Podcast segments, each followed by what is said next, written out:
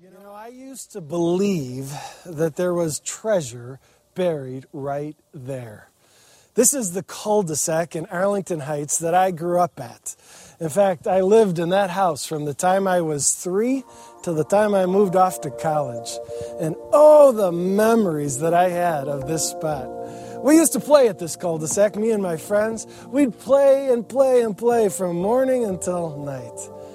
And I'll never forget the day that the big kids on the street told us younger kids that there was treasure buried in the center of the cul de sac.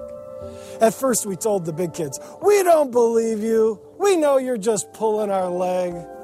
But eventually, as time went by, each of us started to wonder if, in fact, it was true. This cul de sac had a, a mystical, wonderful quality about it as each of us looked at it as Treasure Island. We confessed to each other on one fateful day that we had all become convinced that it was true. There was treasure right there. Well, with great excitement, we ran off and got the shovel and came back and started to dig and dig. And we dug and dug. But there was only dirt. There was no treasure. It was all a lie. We had believed a myth. You know, many of us live on an island called Christianity. We believe it to be real. We believe that it's a, a life of eternal treasure, a, a life of wonder and mystery with friendship with this very real God. But there are times all of us doubt. Times when we wonder if it's just wishful thinking, if it's all a hoax. Well, you know, folks, it's time that we find out. It's time that we grab the shovel and dig down into the facts to discover once and for all if it's wishful thinking or if in fact it's really true. So, I, I, have a question for you this Easter, and that is Have you gone digging? Have you grabbed the shovel? That is, have you ever gone digging for the truth about Jesus Christ? Have you ever applied your mind and analyzed the evidence? You know what's interesting? I find most Americans have to say, no, I've, I've never gone digging. Even most Christians would say, yeah, I believe in Jesus, and we sing it and we shout it. But if asked, okay, well, what evidence do you base that conviction on? They'd say, oh, evidence? I don't know. I just believe it. And to skeptics, you know, who would say, I, am sorry, but I don't buy it. I don't believe in Jesus Christ. If you'd say, oh, yeah, well, what, what evidence have you based that conviction on? They would say, uh, it just sounds unreasonable to me. Yes, but have you looked at the evidence? And they would have to say, no, I haven't. We're going digging. Are you ready? Your man, he say, it's awful early to engage my brain, Jeff. I'm not sure if I can do that. Well, I'm praying that God wakes you up unusually early this morning because we're going to use our brains because the Lord provides evidence. You know, this week I almost used this shovel as a lethal weapon. Did you know that? Uh, we are battling raccoons at the Griffin House these days. A couple of weeks ago, I trapped one that was living in our shed and brought it to a distant forest preserve and released it. And then again on Tuesday, I was going out to lunch with some of our staff, and all of a sudden in the car, I get a phone call from my wife, and she is in hysterics. I mean, I can hear the panic in her voice as she lets me know that we now have a raccoon in the house. I hear my children, a couple of them screaming, one of them crying. I freaked out. You know, there's, there's something that happened in me, that fight or flight mechanism. It's amazing how you can get a phone call and instantly every part of you is alive in this protective instinct. This dad is going to save the day and drive away the evil beast, you know, just came over me. And I did this U turn in the middle of the highway and I floored it heading home, formulating in my mind that I'm going to use the shovel to drive the beast from the house, you know, and everything was going great until I, as I continued to try to calm down my family, it seemed that their squeals turned to laughter. And together they, in chorus, they said, April Fool's, Dad! Can you believe those dirty dogs, huh? I fell for it hook, line, and sinker. So you, you just learned something about me. I am gullible. In case you didn't know that, I'll just confess it. I'm gullible. There. And it makes me wonder am I gullible in regards to my conviction about Jesus Christ? I believe that Jesus Christ is God come to earth in human flesh, that he is the Savior of the world, the only Savior, the only hope by which people can find life eternal. Is that just wishful thinking? Well, let's find out. Let's analyze the evidence. I, I want to read to you a verse. Acts chapter 17, verse 31 says this God has given proof. I like the word proof, it's an evidence word. God has given proof to all of us by raising Jesus from the dead. This was spoken by the Apostle Paul in the city of Athens, Greece, to a group of intellectuals, philosophers, scholars, thinkers. And Paul says, You people need proof, and God has graciously provided.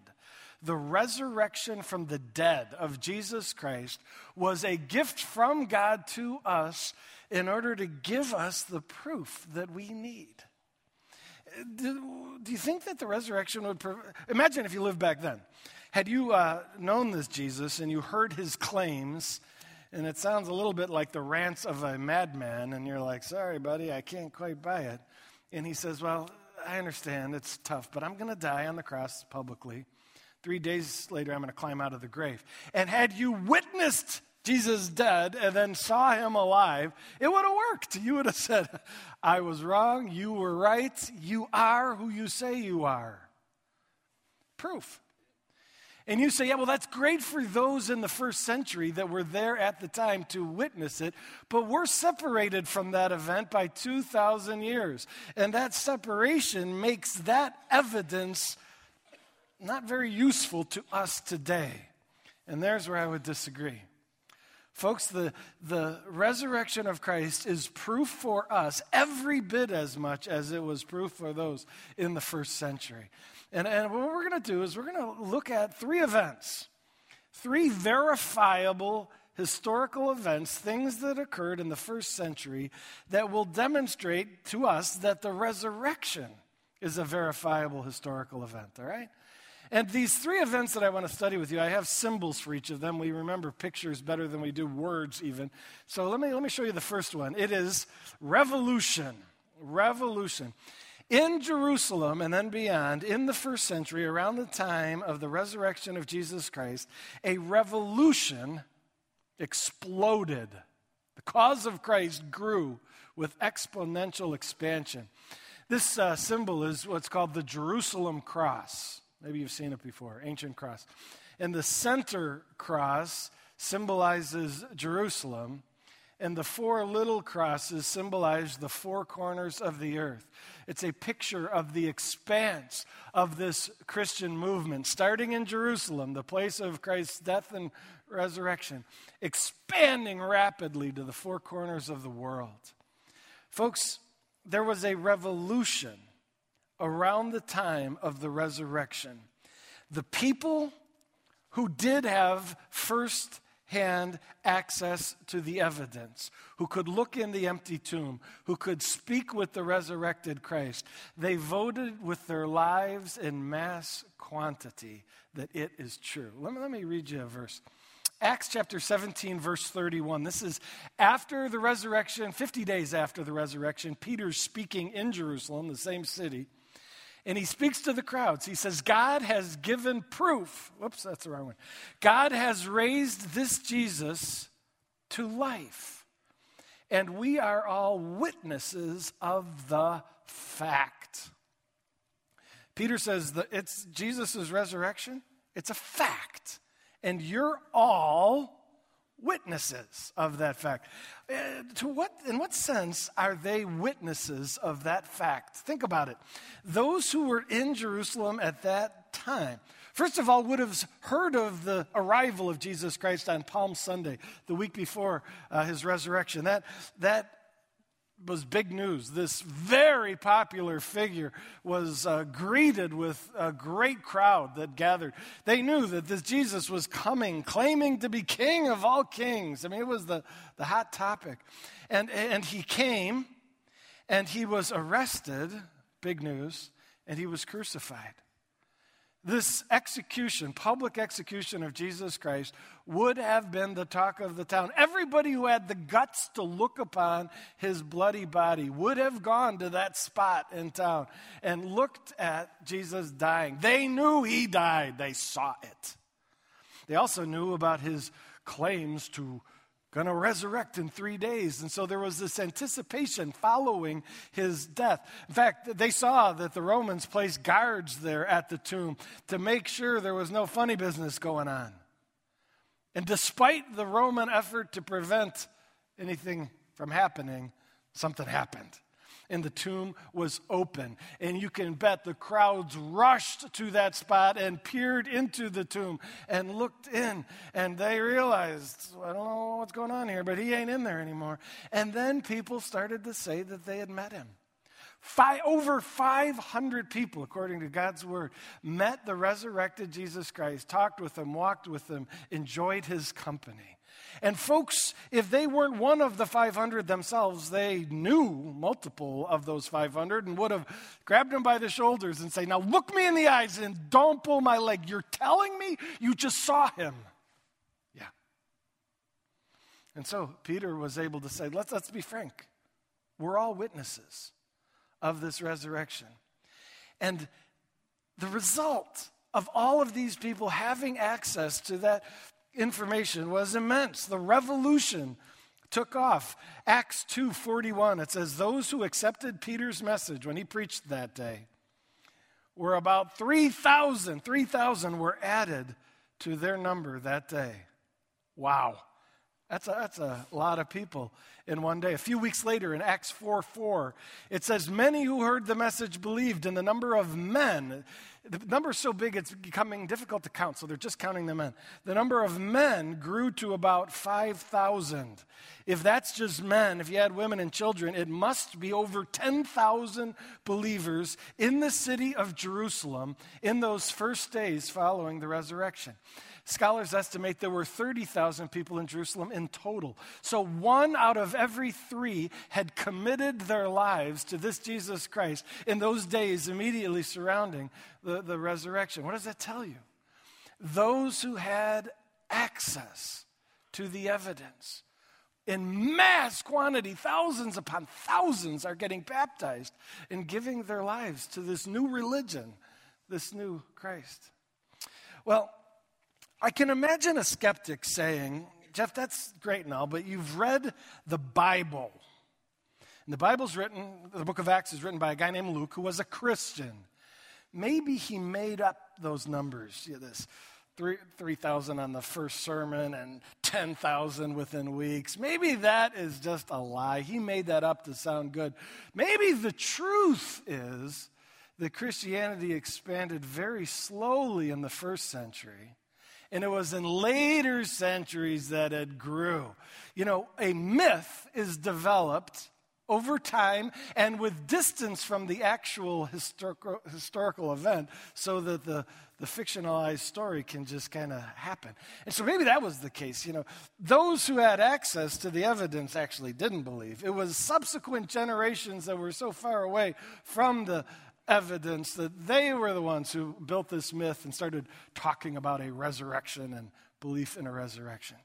Well, that's not the case. Uh, I, I, admit it could be tempting to doubt the, the, uh, the Apostle Luke because of his Christian bias. So let's turn to, let's turn to uh, two guys who are first century historians who aren't Christians. The, the little card that I've uh, provided, you should have gotten it on your way and you need to pull it out at this time. Uh, it is really helpful. I, I'm going to argue I gave you pure gold, all right? This could change your life. It has mine. It's evidence. And you'll see the first section there, the revolution, has the verses we've already looked at. But then it gets into two quotes from two first century people who are not believers. In fact, they were against Christianity. All right? This helps us know that this fact of its rapid expanse is a verifiable historical fact. The first one is Cornelius Tacitus. Cornelius Tacitus was a Roman emperor no, I'm sorry, Roman governor over the region of Asia, Asia Minor. Asia Minor was just north of Jerusalem. And so here was a guy of great intellect, great power, and great fascination with world events. And he wrote the Annals, a book about the history of his time. And here's what he said about Christ Christ, the name of the founder, was put to death by Pontius Pilate pro- procurator of Judea, but the destructive superstition broke out not only in Judea where the mischief originated, but through the city of Rome as well. you know, if anybody who tells you Jesus wasn't a historical figure is not studied, because here is a very credible, non Christian, first century historian who's telling us not only did Jesus exist, he was killed by Pontius Pilate, and there was a superstition. Most scholars actually recognize the word superstition to point to the belief in his resurrection. This superstition broke out throughout Judea, beyond, all the way to Rome. Here's another one Pliny the Younger. Pliny the Younger is uh, another governor in, in first century Roman Empire. He's over an area called Bithynia, also to the north. And he wrote a letter to the emperor Trajan. The governors were required to give updates to the Roman emperor, and this is one of those updates. He says, Pliny says, the issue of the Christians seems important enough to seek your counsel, O emperor, especially on account of the number of those involved. For there are many of every age, every rank, of both genders. This superstition has spread like a contagious disease, not only in the cities and towns, but into the country villages as well. He says, Yet, Emperor, there is reason to hope it may be stopped. Go for it, Pliny. That ain't going to happen. Folks, uh, the fact that Christianity exploded in the first century is an undeniable historical fact. The people that had access to the witnesses who had talked with Christ, to the empty tomb, they voted with their lives in mass. It's true. That's the first piece of evidence. The revolution is the first event. The second is this. The second event that occurred in the first century, there is execution. Execution.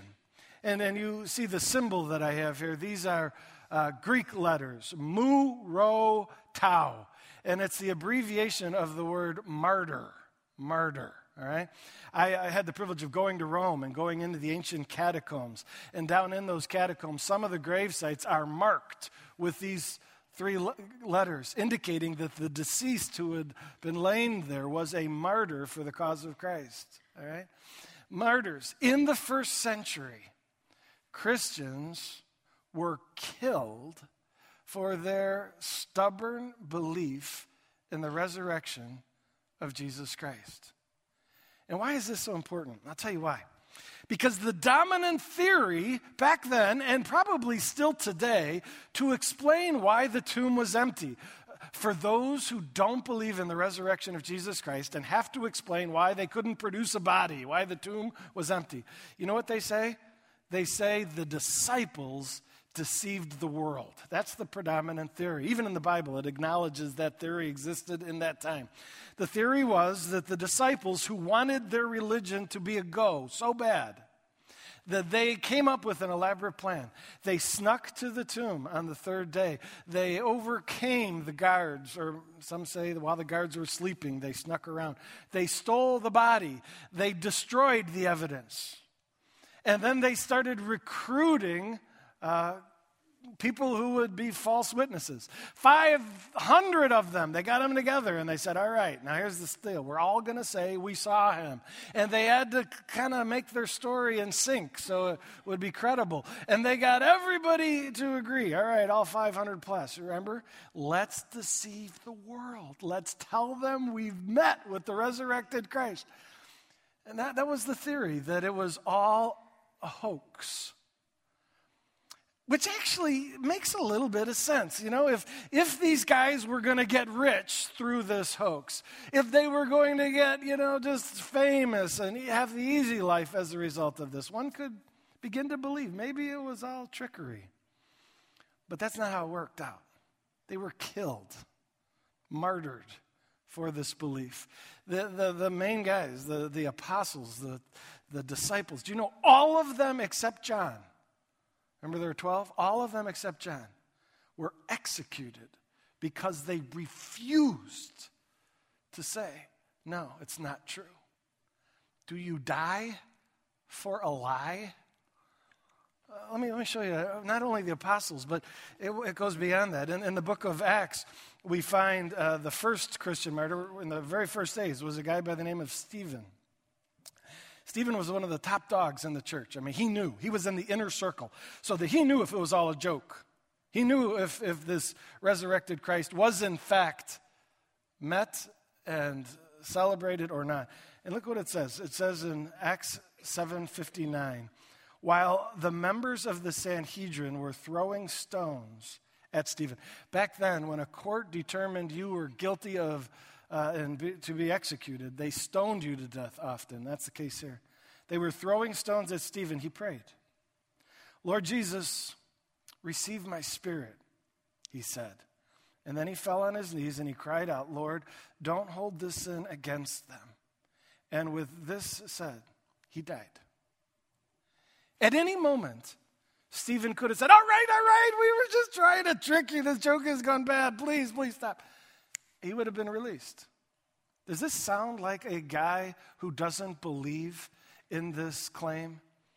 Folks, Stephen and all of the other Christian martyrs, and there were thousands of them, went to their grave defending that this is true. Now, you say, but, but maybe that's not. Maybe this whole, all these first century Christian martyrs, the disciples being martyred, maybe that's all fabricated in the Bible. And in fact, Christians did quite well back in that first century. And that's why they, well, let's go to another secular or non believing source. Let's go back to Pliny the Younger. Remember Pliny?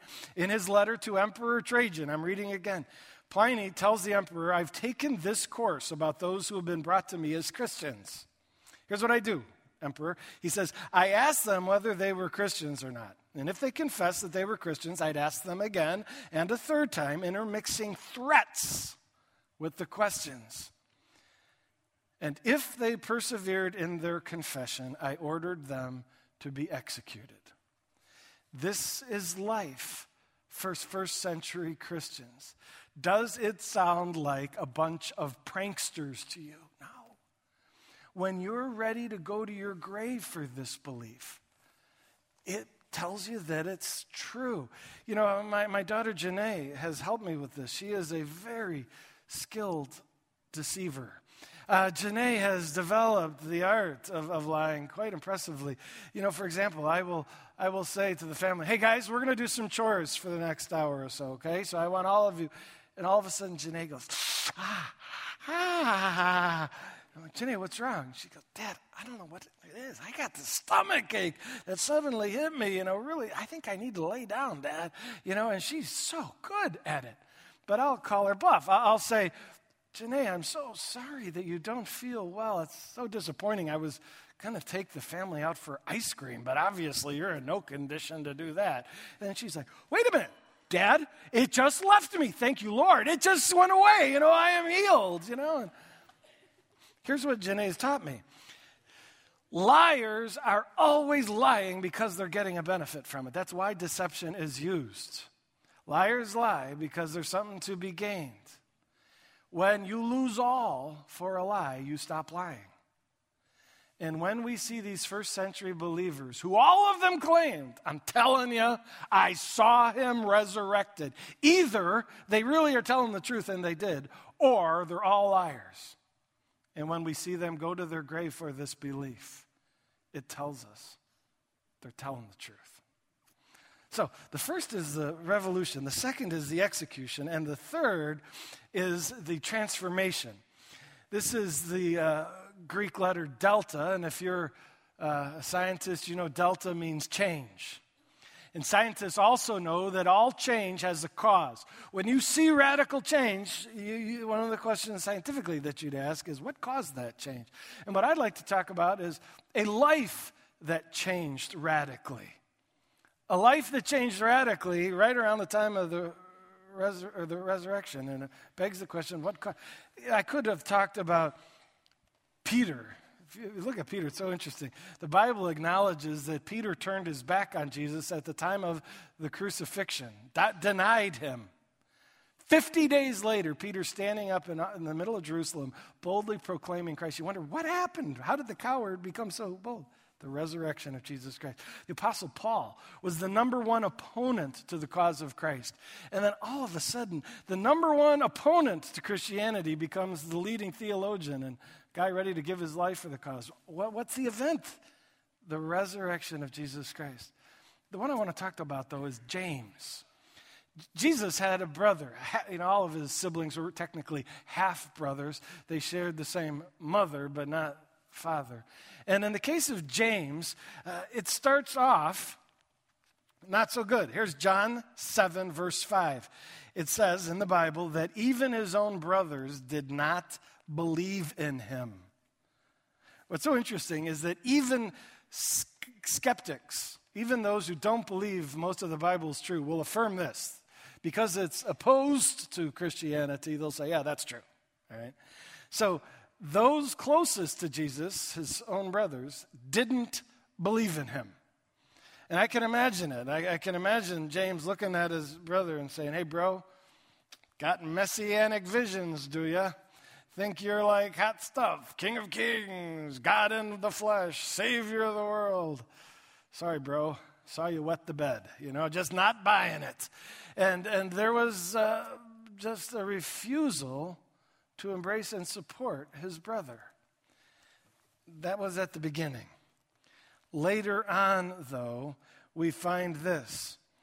Galatians 1:19, Paul writes, "I saw none of the other apostles, only James, the Lord's brother." Later on, James, the Lord's brother, becomes an apostle, not only a believer, but a leader of believers, not only an apostle, but the pastor, the head pastor of the church in Jerusalem, the capital city. And that's unbelievable that someone would go from this absolute denial to radical support.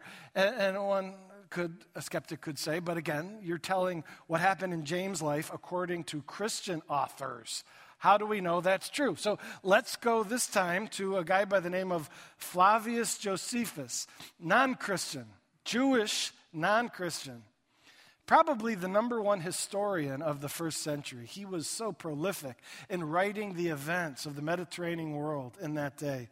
And here's what Josephus writes He says, Albinus assembled the Sanhedrin of the judges and brought before them James the brother of Jesus, and some, compa- some of his companions. After Albinus formed an accusation against them as lawbreakers, he delivered them to be stoned. It is historical fact that the brother of Jesus gave his life because of his unquenchable, passionate commitment to the religion of his brother. Which begs the question what happened? How did James go from this critical, skeptical, oppositional brother to this leader of his brother's movement ready to die for the cause? What's the reason? Well, one short verse. 1 Corinthians 15, 7. 1 Corinthians 15 lists all the people that the resurrected Christ appeared to. And sure enough, we come to verse 7. Then Jesus also appeared to James. Can you imagine that moment? When James saw his resurrection, he saw him on the cross. He was dead as a doornail. And here James is face to face with his resurrected brother. And he said at that point, Bro, I'm sorry. I was wrong. Guess it's true. Didn't see it coming. I'll give you my life. Folks, uh, can we do a little review? A little review. Uh, using these symbols again, uh, the explosive expanse, the revolution in the first century, those who had access to the facts, to the witnesses, to the open grave, they voted with their lives by the thousands that the resurrection is true. The martyrdom, the apostles who were the ones proclaiming the resurrection of Christ, they were told, Stop saying that or we'll kill you. And they said, All right, kill me. I'll be a martyr. And change lives. These opponents at the time of the alleged resurrection radically shifted their lives. Peter, Paul, James. And as a result of these transformations, what do they all say? They, they say that this fact of the resurrection of Jesus Christ was provided by God for them back then and for us 2,000 years later, so that we can know, so that our faith, our belief in invisible spiritual realities can be based on reason and evidence and thought. God says, I've given you proof by raising Jesus from the dead. I have a friend of mine named Abdu Murray. Abdu is just a great, great guy. Brilliant. He's a lawyer, trial lawyer, so his expertise is analyzing the evidence and making deductions about what's logical from the evidence. And Abdu had a radical conversion. His story is so beautiful that I asked him if he'd share it. So, me and a buddy who does video, we went to Abdu's house and we set up the cameras and we shot him sharing his story so I could share it with you. Here's Abdu Murray. Well, my name is Abdu Murray. I was born into a Lebanese Muslim family, um, specifically a Shiite Muslim family. And I took my Islam pretty seriously and I was always challenged non Muslims about their faith. They were a Christian, Jew, atheist, whatever it was. But there were the Christians occasionally who came back at me with a response to some of my challenges. And so I began to study the Bible to use it against Christians, to find out where the holes were. So I decided to study to see if it actually is historically verifiable whether or not Jesus died on that cross and rose from the dead. Well, I was I was sitting in the den of my parents' home. And I had been studying this stuff now for quite some time, uh, hours and hours uh, on end, for days and days on end. And on the left side of me was all these books and articles and sticky notes and whatever it was for Islam. Um, and other worldviews too that, that contradicted the resurrection. And then on the right side of me was all the evidence for, for Christianity, for the gospel, for the Bible, but specifically about the resurrection. And playing on a computer behind me was a debate between a Christian and a Muslim about whether or not Jesus rose from the dead. So I was surrounded by the evidence in, the, in quite the literal sense. And then I realized something. The opponents of Christianity are starting to concede some of the historical facts that lead you to the conclusion that Jesus was in fact raised. And I, am a lover of evidence. I'm a lawyer by trade. And when you look at all the facts, you see that they add up. I had seen all the objections to it, but none of them worked. None of them, and I, and I wanted them to. I wanted the resurrection to not be a historical reality, but I had intellectually believed that it was, that he died on that cross, that he rose from the dead. I believed that in my mind.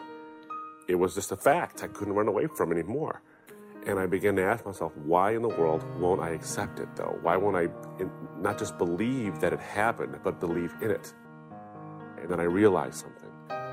All the things I could lose, whether it was identity or family or relationships that I had, I feared losing by a decision to follow Jesus because he did, in fact, rise from the dead. I felt that that cost was too much for me. I couldn't pay that. I realized at that very moment that that's why I wasn't a believer, not because I couldn't believe it in my mind, but because I wouldn't believe it in my heart. And I remember reading uh, Romans 5, where Paul says, This is how we know God loves us, essentially, that while we were yet sinners, God's enemies, while, while we hated him, Christ died for the ungodly. When I realized that, and I saw the historical realities of it, that Jesus, bloody, tattered, beaten, swollen on that cross, paid a price. But I was going to say, sorry, not good enough. When I realized that my own seemingly petty costs were keeping me from accepting that, it's when I decided that this single truth is the most important truth you can communicate to somebody else. And so I really do feel this is worth giving your life for, and I actually have.